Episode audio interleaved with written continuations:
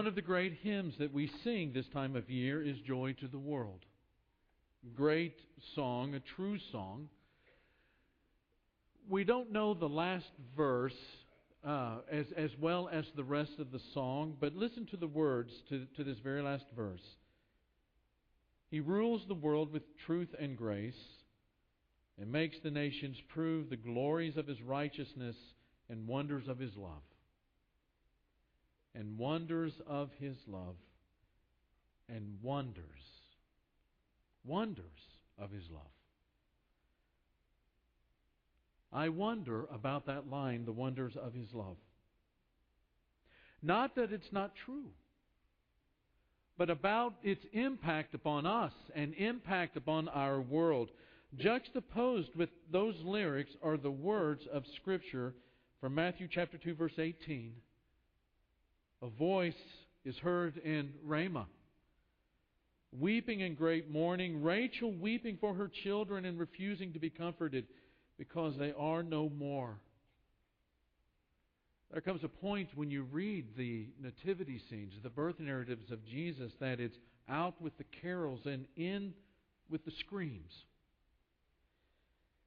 It's just so hard to accept that the gospel has enemies, that the good news has enemies, but there it is. Herod intimidated, all of Jerusalem is troubled. Why would a man as powerful as Herod be troubled at the birth of a child? I don't know. Maybe it started with his father Antipater when he was poisoned. And Herod learned very early in life that power is extremely shaky. And so the very first thing that Herod did when he became king was to kill people. The first thing Herod did when he became king was to kill human beings. Started with the Sanhedrin, which was the authoritative body of the Jews, his rival in power. He rightly sensed that there was a bit of disdain in the minds of the Jewish people about his reign because Herod wasn't completely Jewish. He was Idumean as well, meaning that he was not fully a Jew. There was some of that Edomite blood in him. And so he began killing off members of the Sanhedrin to get the message across to the Jews that I am the king, accept this or die. Once he got upset, it would be wrong to call it a tantrum. He was furious and he had 300 of his court officials killed. His appetite for destruction did not stop short of his family. He killed two brothers in law. He had his beloved wife Mariamne murdered because he suspected. There was a, a, a scent of adultery in the halls of the palace. He was paranoid anyway. The clues seemed to be there. He had her murdered, had her killed because he suspected adultery, although it was never proven. It was a decision that he regretted the rest of his life. He had a mother in law. He had many wives, so he had many mothers in law. But he had one of them killed, had him murdered as well as an uncle. Had some of his sons executed. One was five days before his own death in Jericho. In fact, the, the bloodshed and the brutality of Herod the Great became so famous that word of it even made it to the halls of, of Caesar Augustus's uh, uh, palace. And it said that Augustus remarked that it was better to be Herod's pig than to be his son. I mean, how bad do things have to be in Israel for it to be safer as a pig than the son of the king? Well, five days before his death, in Jericho. Herod is in tremendous pain because of diseases that have racked and ravaged his body. He's in pain. Herod orders the arrest of many citizens and decreed that they would be ex- executed on the day of his death to ensure that there was the proper amount of mourning. This is the kind of man that Herod the Great was, and what it was that he passed on to his son Archelaus, who became ruler after him. That's why when Herod died and his son Archelaus began to rule in Judah, Joseph was told not to return to Judah, but to go to that northern part of Israel, to Galilee, away from the presence of Archelaus. One of the first things that Archelaus did once he became king was to round up 3,000 Jews and have them slaughtered just like his father used to do to secure his power. And all of these events and, and others in Herod's life explain why all Jerusalem was troubled by the question of the wise men. A simple question Where is the one who is born King of the Jews? Where is he? Where is this child who has been born who is King of the Jews? And all Jerusalem knew that that was not the kind of question that you would ask Herod. That is, if you valued your own life. And all Jerusalem knew that when Herod was troubled, he would bring trouble down on the heads of everyone, ruthless, uh, ruthlessly and without discrimination.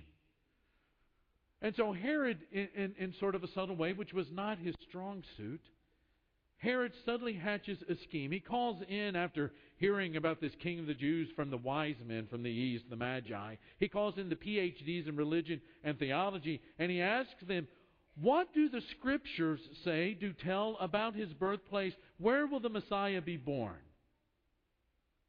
They scratch their heads and stroke their beards, and they tell him that according to the prophet Micah, the Messiah is going to be born in Bethlehem.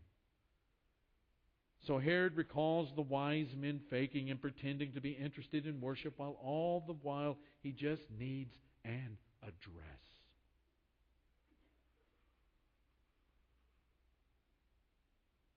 The wise men do find the baby. And they bow down and worship him. And then they are warned in a dream to return to their land by a different route. Well, Herod finds out about it. He's not used to being outwitted, outmaneuvered, outflanked. And so Herod decides to issue the infamous Bethlehem infanticide decree. Herod is the kind of fellow that his fallback position is brutal bloodshed. And all the male babies two years and under are to be killed. The death warrants are issued against the baby boys. The butts of the swords begin crashing against the doors. Good news travels fast. Bad news travels even faster. There are horse hooves on the street. The lamps are turned out early. There are mothers clutching babies behind cellar doors. Shh. Shh. Don't even breathe. It's a soldier. It's hard to believe this story. It's hard to accept that good news has enemies. But it's as unavoidable, uh, unavoidable to read this in Matthew as it was unavoidable to pass by the shallow graves of innocent boys in Bethlehem and not notice. Why? Why? Jesus Christ is born. Why? Jesus Christ is born. Then there's that night when Joseph sits up in bed. The room is dark. He's fumbling around to light a lamp. Mary, Mary, get ready. Wrap up the child. What's the matter? She asks. We've got to go. What do you mean we've got to go? I had a dream. They're coming for the boy. They're coming for the baby. We've got to go, he says and off to Egypt to hide from his enemy among his enemies' enemies. What else was there to do? It's hard to accept that the good news has enemies. It's difficult to get our mind around the fact that the joy is mixed with screams. Rachel crying. Rachel's crying. Again, refusing to be consoled. They've killed my children. They've killed my children. Why? All the wise men asked was, Where is he? All we want to do is worship. The only thing we want to do is to have a little worship service, a couple of songs, a little bowing down, a little worship. That's all. But that's when the, the trouble broke out. Do you know how to really release the serpent hatred into the world? Do you know how to stir that scaly thing to crawl from the floor of hell and to wreak violence on the earth? Do you know how to get him stirred up? Just start worshiping Jesus and loving everyone. He can't stand it. Professor Fred Craddock tells the story of an old missionary to China by the name of Goder, Dr. Goder. He was a gardener, loved God, he loved people.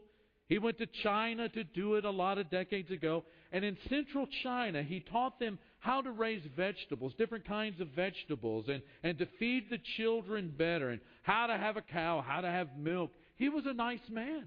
Told stories about Jesus told them to the children, told them to the parents, had them translated into Chinese. Dr. Goiter was, was perfectly at home in China. He adopted two Chinese girls that he found out in a trash can. Chinese police showed up one day and they said, You're under arrest. Why? You're dangerous, they said. The good doctor couldn't even kill a mouse incapable of violence. They said, You're dangerous. Well, he was. Why? Because he didn't know how to love a few people. He only knew how to love everyone. When Jesus was six weeks old, Joseph and Mary take him to the temple to be dedicated and to go through Mary's purification ceremony. Mary's up there on the temple platform, a little nervous. First time out there, first time up there with her first baby, her first boy. She asks Joseph, Where do I stand? What do they do? Well, I have to say anything. You know how I am in front of crowds. No, Joseph says, you just stand there, you just hold the baby. They'll do the little ceremony with the birds that we've given them, and then you'll be purified, and the baby will be dedicated. Well, I'm a little nervous being out here in the cold. What if Jesus catches a cold? We haven't had him out much, and certainly not out here with all of these crowds. He's only six weeks old. Why don't they have this thing at two years? I think it's too early. Well, Joseph said, that's the way they do it. Just stand there and you'll be all right. And as they were leaving, there's this old man by the name of Simeon. We'll talk about him this month too in more detail. Simeon is old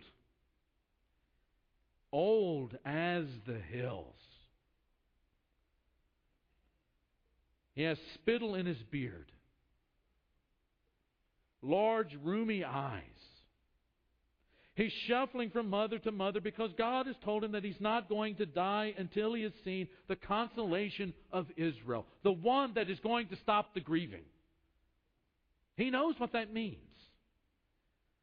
And so every time he sees a blue blanket, he runs over to take a little peek. But this time he stops. He comes to Mary and he says, Ma'am, may I hold your son? What young mother wouldn't be scared to death? What if he drops the baby? But that fear is little compared to the one that Simeon creates in her heart with the words as he holds the child. This child is destined to cause the falling and the rising of many in Israel and to be a sign that will be spoken against so that the thoughts of many hearts will be revealed. And then he looks up and into Mary's eyes. And he says, And a sword will pierce your own soul too. Exactly what every young mother wants to hear. A sword will pierce your own soul too. As I read these stories, I see that the good news has a hard side to it. That there is always reaction when the gospel touches a human heart. Sometimes that heart melts. And sometimes that heart comes to grips with the truth of its own life. But there are other times when, when that heart rebukes the presence of the gospel in its presence. You know, this morning we considered the similarities between Zechariah and Abraham in the area of believing what God speaks. Tonight, the similarities to Herod and the ancient Pharaoh of Exodus couldn't be more plain. Both men were kings. Both men defied God's mission. The ancient Pharaoh defied the first Moses, who was sent to that king to set his people free from slavery. It was that king, that Pharaoh, that ancient king, who thought that he was a god, who said, No, I don't think that that's going to happen, and he had to be humbled the hard way. Herod defied the greater Moses. He defied the greater Moses, Jesus of Nazareth, who was sent to free his people from their slavery to sin. Both men were willing to kill little boys to maintain their power. And the problem for each was that there was a heavy absence of humility. You know, poverty of spirit is the personal acknowledgement of spiritual bankruptcy. It is. Poverty of spirit is the personal acknowledgement of spiritual bankruptcy. It is the conscious confession of being unworthy before God. It is in many respects that, that humble heart, that, that humble spirit, it is the deepest form of repentance. Jesus said, Blessed are those who are poor in spirit. Isaiah said, This is the one I esteem. He who is what, church? Who is what? The one that I esteem is the one who is humble and contrite in spirit and trembles. And trembles at my word. And then, secondly, I think we have to keep admitting that we are recovering from the disease of self centeredness. We keep admitting that we are recovering from the disease of self centeredness. I'd like for everybody to stand. We're just about done. You're not going to have to stand very long.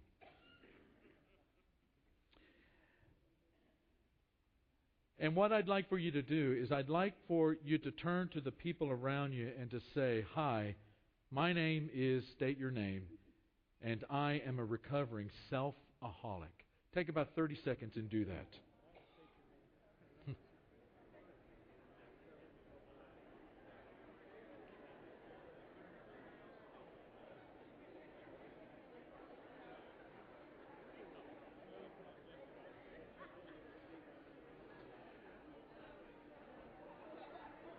Boy, it sounds like a lot of you are really getting into the spirit of the thing. But you know that that which we're doing is remain stand. We're we're done. This this recovery from being self-centered, this recovery from being a self-aholic, this is a lifestyle. We just keep admitting that we're poor in spirit, and we see what happens to us every day. Because when we say that we are poor in spirit, we are seeking the blessing that comes from Christ. And if there was one who was ever arrogant and one that was ever proud, ever arrogant and proud before God, it was Paul. And one time he writes to a young man, he says, You know, it's for that very reason I was shown mercy. So that in me, the worst of sinners, Christ Jesus might display his unlimited patience as an example for those who would believe on him and receive eternal life. That confession is not just a one time event, it is a lifestyle. And it has to be an intentional lifestyle because the struggle with the carnal, fleshly, sinful part of our life that will last until we are transformed into what we shall be has to be dealt with. And one day, at the great resurrection, we will receive those glorified bodies. And we will be delivered from these bodies stained by Adam's sin. And we will be humble and grateful, but humble before the love of God that has been shown to us and has come to complete fruition when we see Him face to face. And that's when joy, inexpressible, that's when peace beyond understanding will blossom in such purity that our eyes will sparkle with tears. How great, how great is it that in the town of Bethlehem a Savior was born? We're going to sing a song. Our shepherds will be down here at the front. If there are ways that we can minister to you tonight, come down and talk with them. That's we're already standing, so let's sing. Jesus is tenderly calling thee home, calling today.